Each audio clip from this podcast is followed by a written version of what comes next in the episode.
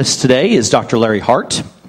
Long before the book, the movie, and the television program Friday Night Lights immortalized the life of Permian High School in Odessa, Texas, Larry Hart attended school there. In fact, he was a student there when the football team won their first state championship and started the dynasty. Larry, Larry was the class president all four years in high school and a member of Silvertones, a singing group named for his Sears Silvertone guitar.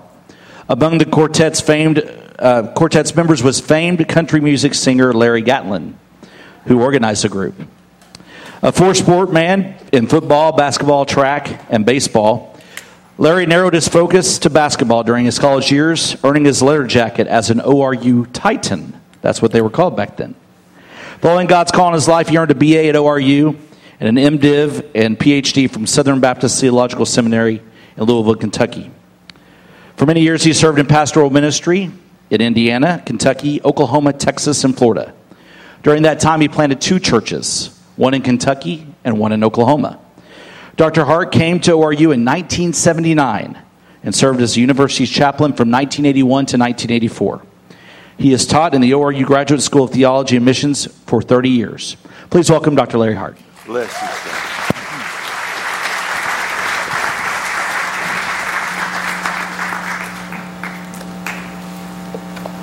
Well, it's so good to be back with you.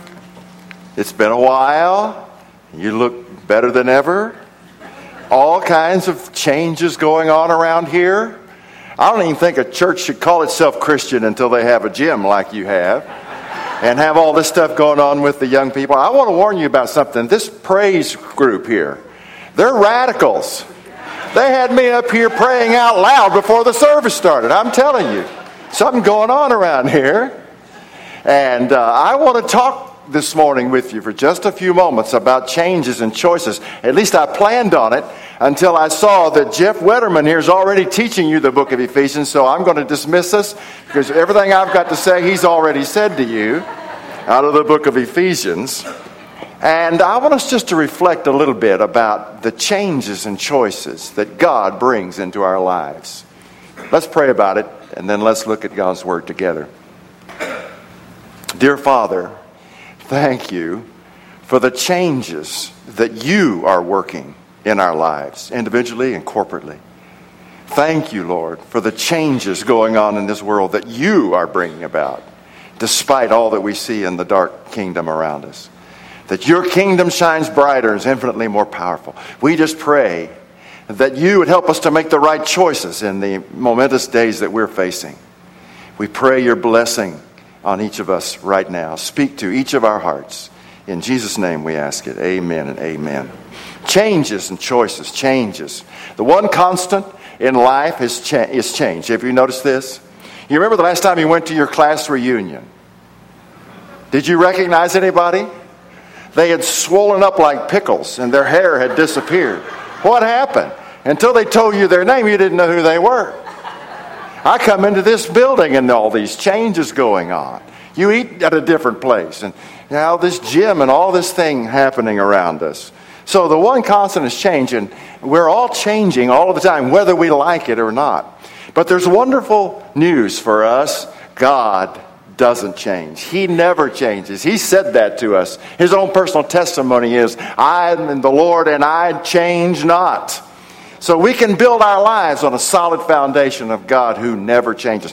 But it is also true that he, that he does not change in his character or his counsel, but he does change in his attitudes and actions. That is, he interrelates to you and, with you and me. And he offers us choices. And he allows us to respond to him. And then he responds to us. That looks like change on, from our vantage point. Obviously, from his vantage point, he's not changing. We're the ones that are being called upon to change. And so that leads us then to the choices that God lays out before us. The choices. Albert Camus, the French existentialist writer, said, Life is the sum of all your choices. Life is the sum of all your choices. Life is a multiple choice test. We face choices every day of our lives. And God places before you and me choices. And He allows us to make that choice. I have, a, I have two online classes going this summer. We're about to finish up. And um, one of the students said something uh, that I thought was very interesting. We were, they were talking about Calvinism and Arminianism. And she said, Well, I know this. God seems to be very fond of free will. I think that's a very good statement. God is very fond of free will. He never wants to coerce you or me. He wants us to freely respond, and His grace enables us to freely respond to Him rather than being coerced by Him. Now, there's a book in the Bible that deals with this reality. It's the book of Ephesians. How many of you have been studying that this summer with Jeff? Okay. Well, then you're way ahead of the curve here as we go through some of the uh, key passages this morning together. Choices. You, have you noticed this? That some of the most important choices we make are small choices that have em- enormous repercussions. Uh, my son and daughter in law and our little newest, one of our newest grandkids, live in Edmond and they go to a life church there. And their pastor is Craig Groeschel. He has a book out called Divine Direction. And while we were on vacation, I listened to his podcast as we drove along. And he told a lot of personal stories about the choices that God puts before us. He said one day in school, he had the choice of going off and partying or going to the library and getting ready for the exam. There was the make or break exam in his business course. And he made the choice to go to the library. While he was at the library, he met a young woman, and uh, they didn't really hit it off, but they had some interest. And he thought nothing of the, this person that just came by and said hello, and they struck up a conversation. But weeks later, he ran into her again, and she said, I have met a young woman you need to meet. That young woman ended up being his wife. And he asked the question, you know, what, had hap- what would have happened if I hadn't made that choice, that small little decision that day to go to that library? Sometimes the biggest doors of opportunity swing on such small little hinges. Every choice important to God. But that brings us then to the book of Ephesians. This book has it all. The first half of it deals with changes. The second half of it deals with choices. And so when we look at the book of Ephesians, we see all of these changes. For example, in the first three chapters of Ephesians, God, he says, has blessed us. He has blessed us in Christ with every spiritual blessing in the heavenly places. God has chosen us he chose us in Christ before the foundation of the world.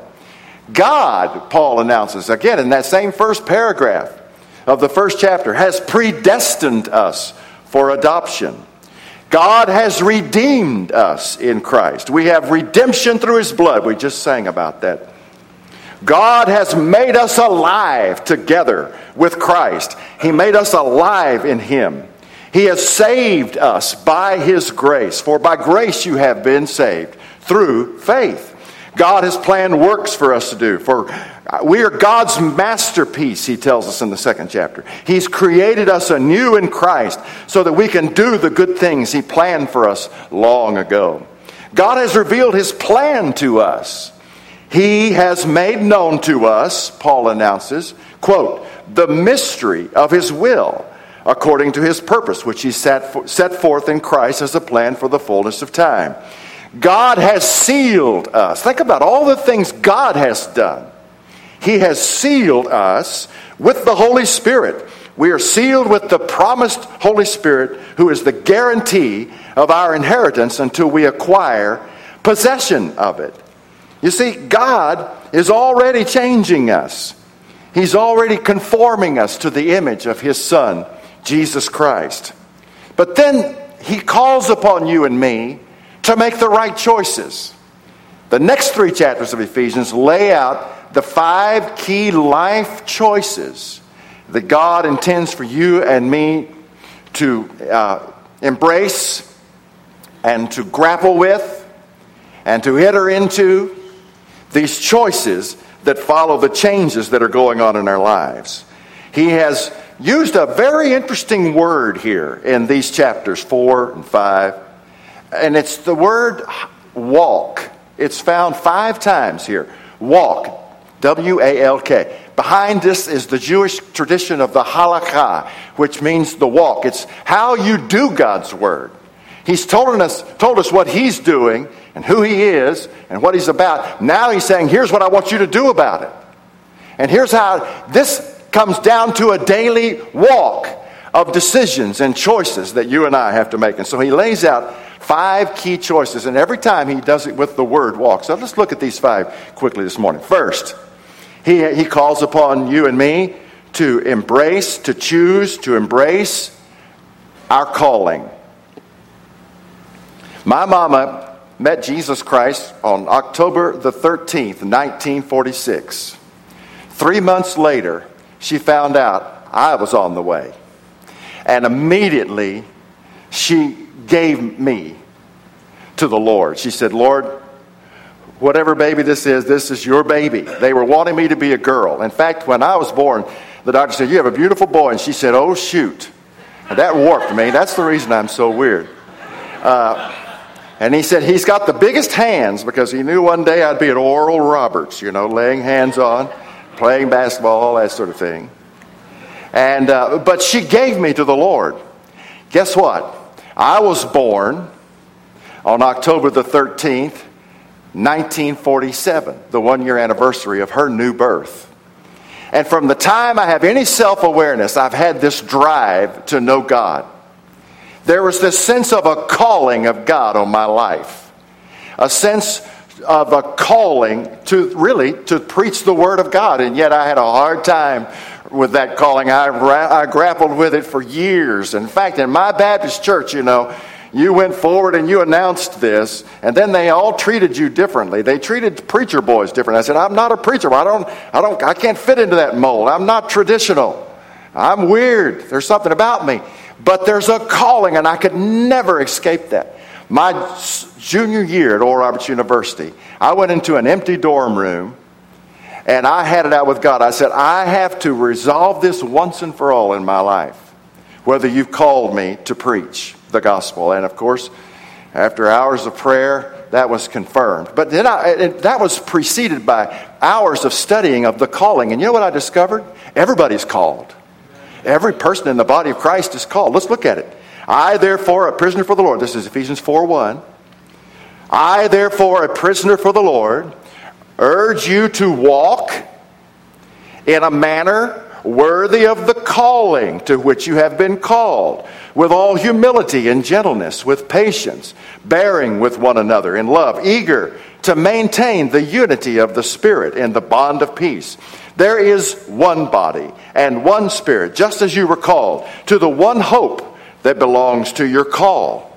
There's one Lord, one faith, one baptism, one God and Father of us all, who is above all and through all and in all. Then he goes on to say in the 11th verse, and he, Jesus Christ, gave to the church uh, some apostles, some prophets, some evangelists, some pastors and teachers. Why did he give these to the church? To equip the saints for the work of the ministry, for the building up of the body of Christ. The pastors and evangelists and so forth equip us, the saints, to do the work of the ministry. We're the ministers. We're the ones that have a calling on our life. Everybody's calling is different. When you can have a sports camp like this, I just thought, oh, I just wish my little granddaughters were here living and we're trying to get them to move here.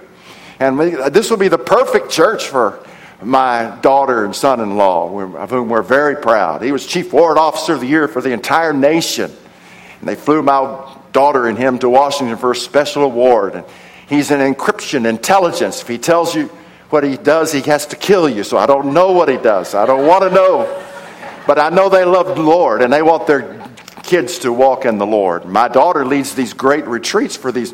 Fort Gordon is like a city there in, near Augusta, and, and for three or four years now, she's led these retreats with all these ladies in St. Simon's Island uh, there in uh, near Brunswick.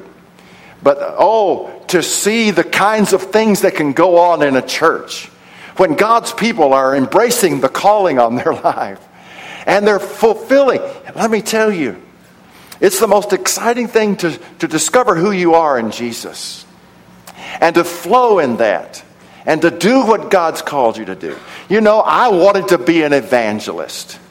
I would watch Billy Graham, I would record his messages. I learned to preach like Billy Graham a little bit. You know what I mean? Won't you come? But you know, when I preached, I didn't get the same results he did. You know, Billy Graham is anointed as an evangelist. He can get up and just accidentally burp, and 10 people will come forward to get saved. Why? Because he's called to do that. You see, now we're all to be witnesses and we're all to do the work of evangelism. That's a part of the work of the church. So we all share our faith with other people. But some people are gifted as evangelists. And I'm telling you, when they show up, things happen. People get saved. It's a wonderful gift. Some people are called to teach, some people are called to serve in very practical ways. There's all kinds of calls. There are as many callings as there are people, really. Christ designed you. And he has a wonderful plan for your life. So he wants you to embrace, he wants to, you to make a choice. If you haven't done it, do it this morning. I choose, say to yourself, I choose to embrace the calling of God on my life. If you don't know what it is, then start seeking him in prayer and in word. And listen to the counsel of trusted saints in this sanctuary and your pastor, and they'll help you. Together, you can discover who you're called to be in Jesus Christ. The second choice is the choice of non conformity. This is the tough choice, but boy, do American Christians need to hear it right now. We have been so conformed to the age that we're living in and the culture. We've been so co opted by the pagan secular culture around us. There's hardly any difference between us and the world around us. And God, He says, a part of the changes I want to bring about entails you're embracing a choice to say, I'm going to be different. Look at verse 17.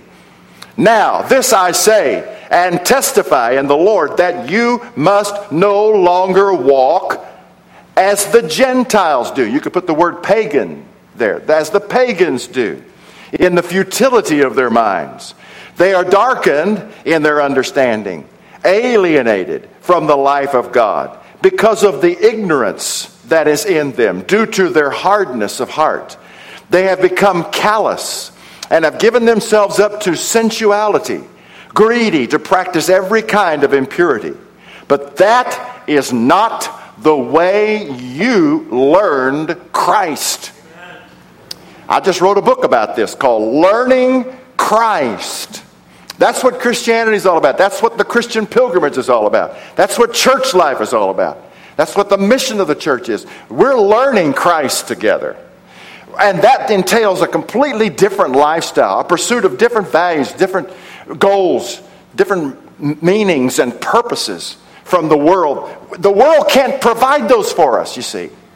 It has no meaning, it has no purpose, it's, it's adrift. And there's no meaning and purpose outside of Jesus Christ. And God says, embrace this, embrace this. You see, to the degree, a lot of us, as, as Dallas Willard used to say, have a doctrine of sin management rather than sin eradication. You see, God takes sin a lot more seriously than you and I do. To the degree that you and I tolerate sin in our lives, to that degree, we are darkened in our understanding alienated from the life of God, ignorant and hard in our hearts, just as it describes it right here. You notice he's warning Christians about these realities. When we allow worldliness to creep into our lives, it, it, it hardens our heart, it darkens our minds, it can, brings confusion. We don't understand fully again what God has made us to do and called us to do. So, the second choice choose to be different walk differently. That's a part of what God has called. That's what the Methodist tradition has always been about. It's a call to holiness. And Paul is going to continue to reiterate that calling as we move through these chapters together. Then he, he, he says, I'm, I'm wanting you to embrace the heart of the gospel. I want you to choose to love. Jesus said, the, the whole Bible is summed up in this simple love command Love the Lord your God with all your heart and all your soul and all your mind and all your strength. Love your neighbor as yourself. It all has to do with love. So he starts beginning uh, this discussion with the 25th verse. Therefore, having put away falsehood, let each one of you speak the truth with his neighbor, for we're members of one another. Be angry, but don't sin, and so forth. Don't let any uh, corrupt talk come out of your mouths. And then he goes on to say, uh, verse 30, and do not grieve the Holy Spirit of God, by whom you were sealed for the day of redemption. Let all bitterness and wrath and anger and clamor be uh, put away from you, along with all malice. And then he says, be tenderhearted.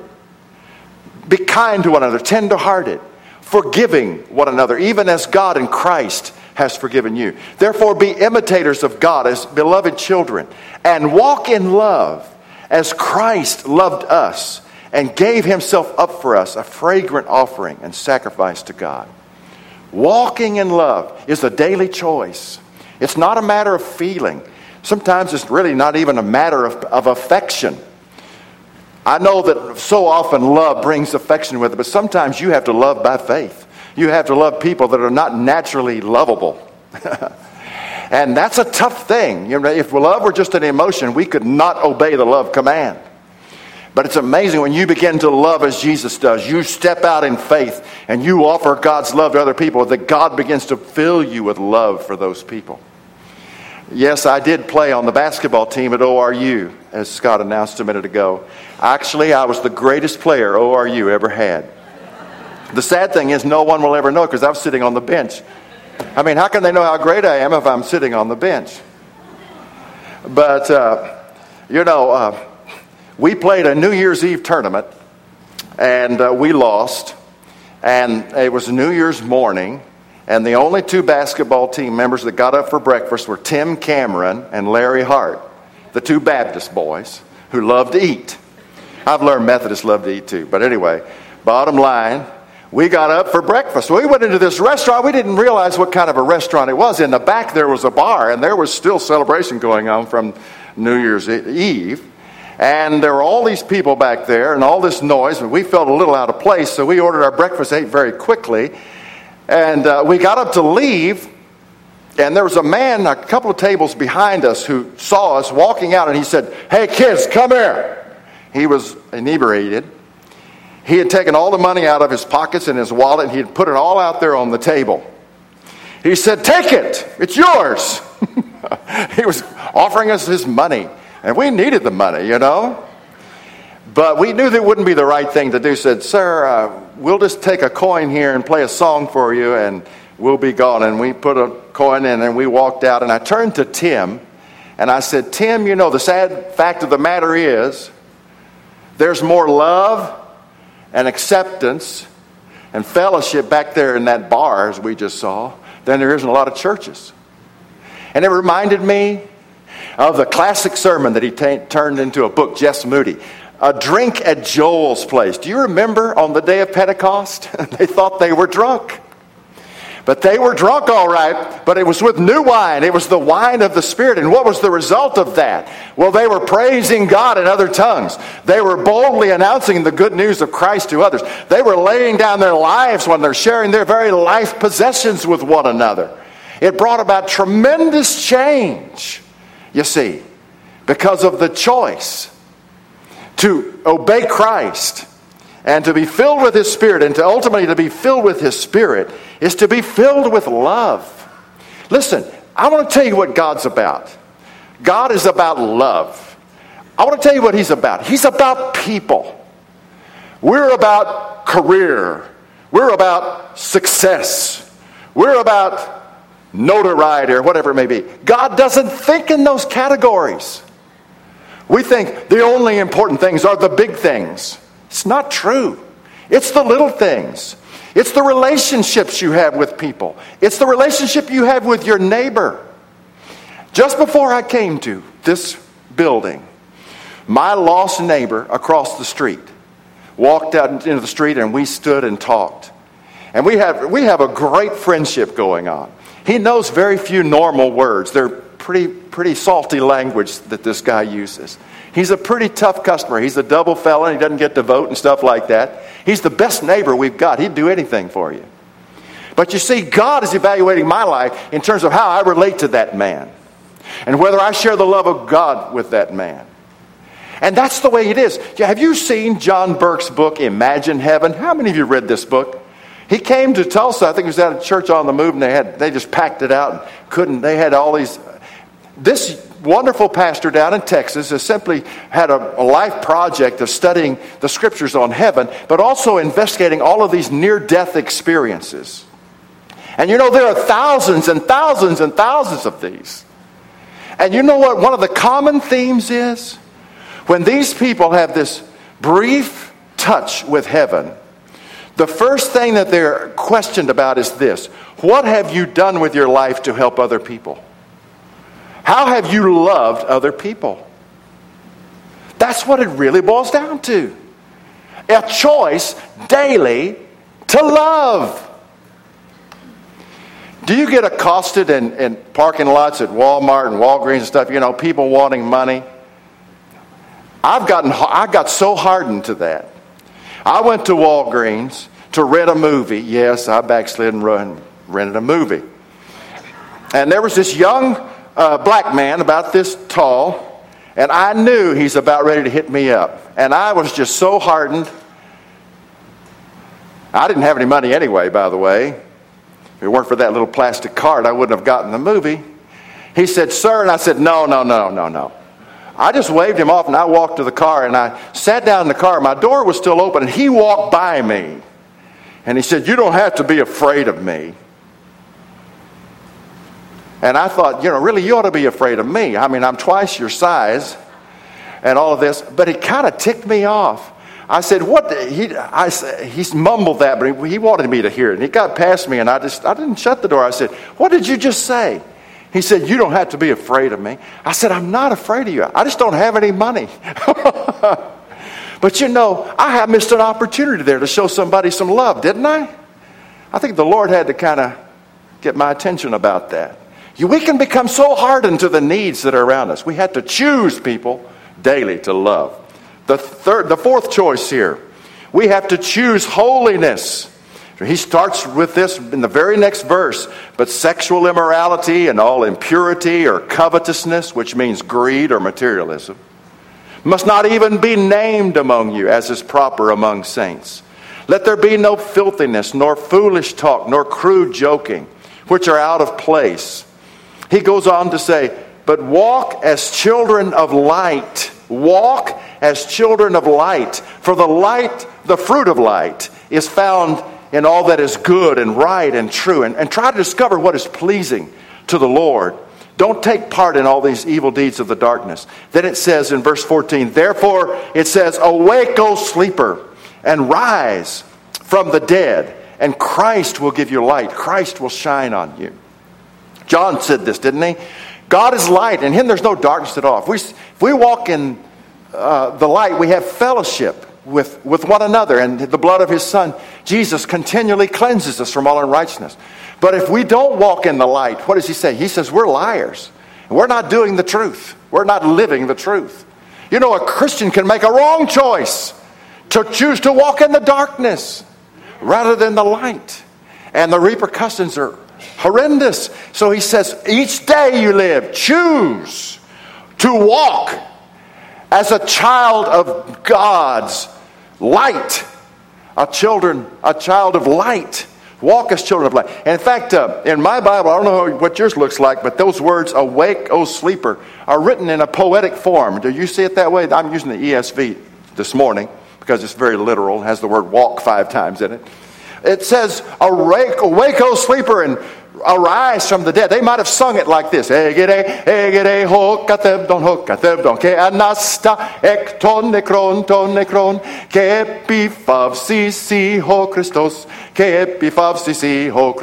it with me now. Someone thought I was from Australia saying, hey, good day, how are you? No. Egede, awake, O sleeper, and rise from the dead, and Christ will give you light. Well, my mentor, Dale Moody at Southern Seminary in Louisville, taught me that hymn. And he told a story about it in class one day. He said, I was preaching in a local Baptist church here in Louisville, And uh, there was this young man in the service who, who, didn't have a mama, and his daddy was an alcoholic, and his daddy was at home sleeping off a drunk from the night before. And the little boy was sitting there and heard Dr. Moody preach on this passage, and he taught this Greek hymn, Awake, O sleeper, and rise from the dead. And, and the little boy, you know, being a boy, learned it. The adults couldn't because our brains are pickled. We can't learn things like this. But the, thank God for kids. So this little boy went home. It's lunchtime. His dad's still lying over there. And the boy's walking around the house singing, Hey, a, hey, get a, ho, got them, don't ho, got them, no. And his dad raises up and said, What are you singing? He said, Daddy, I'm singing a song Dr. Moody taught us in church today. Well, what does it mean? Well, it means this, Daddy. Awake, O sleeper, and rise from the dead, and Christ will give you life. That man was convicted. And he went with his son to hear this Moody preach that night and gave his life to Jesus Christ. Hallelujah. You see, that's what we're doing. We're spreading the light, people. It's just ordinary folks like that little boy. And we're just telling people about Jesus, who is the light, the light of the world, and we can see the results therefrom. Hallelujah. One more choice. One more choice. Walk worthy of your calling. Walk differently from the world. Walk in love. Walk in the light. And then there's a warning here. And oh, how germane it is to our day. Walk carefully. Look in verse uh, 15. Look carefully then how you walk, not as unwise, but as wise, making the best use of the time because the days are evil. Therefore, do not be foolish, but understand, which means to grasp firmly what the will of the Lord is. And do not get drunk with wine, because that's debauchery, but be filled with the Holy Spirit, speaking to one another in psalms and hymns and spiritual songs, singing and making melody in your heart to the Lord, always giving thanks for all things in the name of our Lord Jesus Christ to God the Father, and submitting yourselves to one another in the fear of Christ. Did you know this is the only reference in the New Testament to being filled with the Spirit outside of Luke Acts? And a lot of scholars believe that Luke was Paul's secretary for the book of Ephesians. That's the reason it got in this book. And uh, uh, I don't know. I think there's a lot to that. I'm going to ask Luke when I get to heaven. Uh, did you help Paul with Ephesians? We know Tertius helped him write Romans. Did you help him with Ephesians? And I started studying what it meant to be filled with the Spirit, looking through all of these passages. And I noticed two key contexts for being filled with the Spirit. First was the corporate. God's people come together, just as he says, and they begin to speak to one another, and that's a miracle right there. We're speaking to one another in psalms and hymns and spiritual songs, singing and making melody in your heart to the Lord, always giving thanks for all things and submitting ourselves to one another. And you know what happens? We're filled with the Holy Spirit. Oral Roberts used to say it's like going to church, it's like going to the gas station. You get, you get your fuel, you get filled up. That's what, one of the reasons we need to go to church. So we can be together and be filled corporately with His Spirit and, and motivated and energized to go out to do His will. But then there's another context, and that's when we're alone and we're individually following out our daily walk with Him and making these most important choices and cooperating with these changes He wants to bring in our lives. And when we do that, I've noticed that in the book of Acts. You know, Peter would stand up and boldly share Christ before his Jewish opponents that really he cowered before earlier. And what happens? It says he's filled with the Spirit. And then what happens? There's a great result. It happens that way every time. I've told the story so many times, but I just love it. I just relive it. And if you've heard it, just indulge me, would you? My wife says I'm more and more that way. I just tell the same story, same jokes. This is about Bill Shane. When I went off to Louisville, Kentucky, I just graduated from ORU. A month later, I'm pastoring my first church. Quite a change. A little country church, 50 people that came, and a little beautiful white frame building with a steeple and a graveyard and all that. We lived on a road that had no name. Uh, it was just a paved road, and it was near the metropolis of Laconia, Indiana, Uh, 65 people lived in Laconia. So we were a megachurch. I mean, you know, that's, I started off pastoring a megachurch. And all those people, there was the greatest thing that could have ever happened to this young dude in the ministry is to serve these people. What an honor. And I learned and grew, and I hope they did. But I remember one day I got a phone call. Brother Larry, can you go over to Corydon? Corydon's the old state capital there in Indiana, and there's a jail there. I used to go to Corydon every Saturday morning for a radio program. And so I knew how to get there, but they said, We want you to visit Bill Shane. He's in jail. Bill Shane was not a church member by any stretch, but he had a reputation in the community of, as being a person who had no control over his drinking, and when he got drunk, he was dangerous. And in fact, here's what had happened. He had gotten a drunken rage against his father, who was a paraplegic in a wheelchair, and he pulled him, pushed him out on a dark country road out there in southern Indiana, one of those farm roads, and left him there to be run over.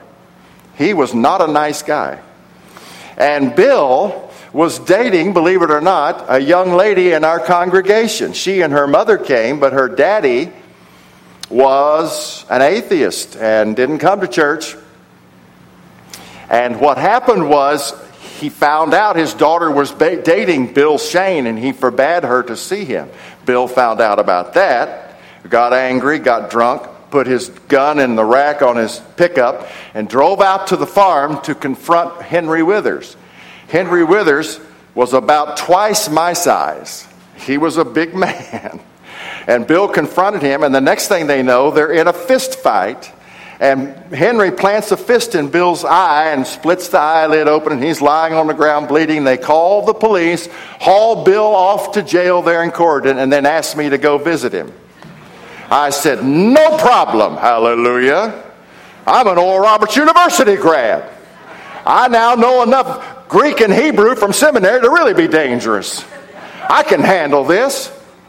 No, I was as scared as you be. I mean, I would be crazy if I weren't scared. What are you supposed to say to a young man like that? So I called up one of my deacons, Ned Carter, for protection. and I said, Ned, let's go over and visit this guy. So we got in the car and we drove him right in front of the jail and then we stopped and prayed. Now, let me tell you, that was a prayer meeting. You pray differently when you're facing a situation like that. Now, let me tell you what happened to me. In Corydon, there was just one jail cell, and everybody's in one cell. They're just all milling around together. It's not a big place, you know. And there's a corridor that leads to the cell. I'm walking down that corridor, and all of a sudden, the Spirit of God falls upon me. He empties me of doubt and fear. He fills me with faith. And he, and he begins to put love in me for Bill, a young man. I'd never, I'd only heard of him, I'd never seen him. He began to put compassion in my heart for this young man. When I walked up to the cell, there were a lot of, several, maybe eight, walking around, milling around. There was Bill. I knew Bill because of the swollen, stitched up eye. What do you say next? Now remember, I'm a little Southern Baptist preacher with a nice little brown suit on and Ned right there to protect me. And a, and a Four Spiritual Laws booklet in my pocket. And I looked at Bill. I said, Bill, uh, I need to talk with you. So he walked up. So here's Bill saying, Here are the bars. Here's Ned, and here's me. I said, Bill, my name is Larry Hart, and I'm a minister of the gospel of Jesus Christ. And, uh, you know, Bill, there's nobody that can help you except Jesus. And Bill said cynically, Yeah, I don't know how to get in touch with him. And I said, Bill, I can help you get in touch with him right now. And believe me, this is exactly what happened. You don't have to be a paragon of spirituality or a brilliant theologian. You just have to be someone that's got the courage, the guts enough to tell the good news to somebody. I pulled out that little booklet and I started reading it to him. Bill, God loves you and He has a wonderful plan for your life. For God so loved the world that He gave His only begotten Son, that whosoever believeth in Him should not perish but have everlasting life. And I went all the way through the gospel presentation and I came to the little question in the booklet. Now he's just standing there. There is not a sound in that room, it is absolute silence. And I'm reading this gospel book to him. And then I say, Is there any reason why you wouldn't want to receive Christ right now? He said, No, there isn't. I almost said, There isn't. well, what about the problem of evil? Well, what about the hypocrites in the church? What about the apparent contradictions in the Bible? What about the people who've never heard the gospel? You know, all these smoke screens people throw out. But you see, God, the Holy Spirit, was on the scene. Now that's why He fills you with His Spirit to give you the power to see changed lives like that. And you're not changing them, God is, but you're telling them the good news. And so He prayed right there and gave his life to Christ. Now, I had just been to a Billy Graham school of evangelism, and we were trained about how to follow up new converts. So we had four booklets that we were going to go through together. He was going to go to the state farm, and he was going to have to transfer his answers over to prison stationery. But we went through that entire follow up Bible study series, knowing Christ, growing in Christ, obeying Christ, sharing Christ. And then I lost touch with Bill because God called me back into a church back in Louisville. And it was about two years later, I'd, I'd, heard through the grapevine that Bill had married this young lady. And I was worried. I, I, I, saw her one day in a burger place there in Louisville, and I was afraid to go ask her how they were doing because some of my converts haven't lasted, you know? You know why? Because they're my converts. when the Holy Spirit converts a person, something lasting change takes place, you see. I said, How are you doing? How are you and Bill doing? Oh, Pastor, we're doing great. We belong to this church, and she named the church. It's a wonderful spirit filled church. It was Southern Baptist, but it was a renewal. They were wide open to the Holy Spirit, like you guys.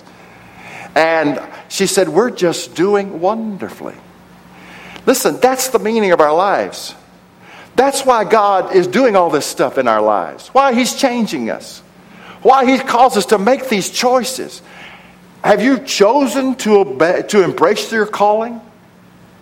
Have you?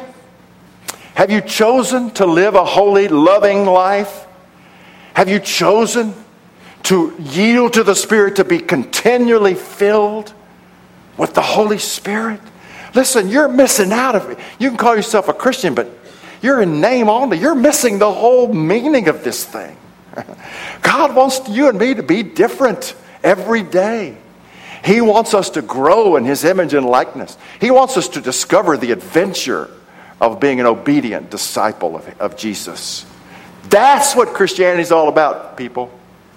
And if you don't know Christ, you're missing out. You don't have life. You actually, the Bible says you're living in death. But if you'll receive Christ this morning, let me tell you what will happen to you. You'll receive life life eternal, life abundant, life of meaning, life of purpose, life of peace. It can be yours today. And maybe you're a backslidden believer. I mean, let's just call it what it is. We've all been in that state where our hearts are a little bit hardened because we're really not attuned with God, walking daily in the fullness of His Spirit. Maybe today is a day to make a new choice, a decision to say, I'm following through, Lord. I'm going to be there for you. And I know you'll be there for me. Let's pray.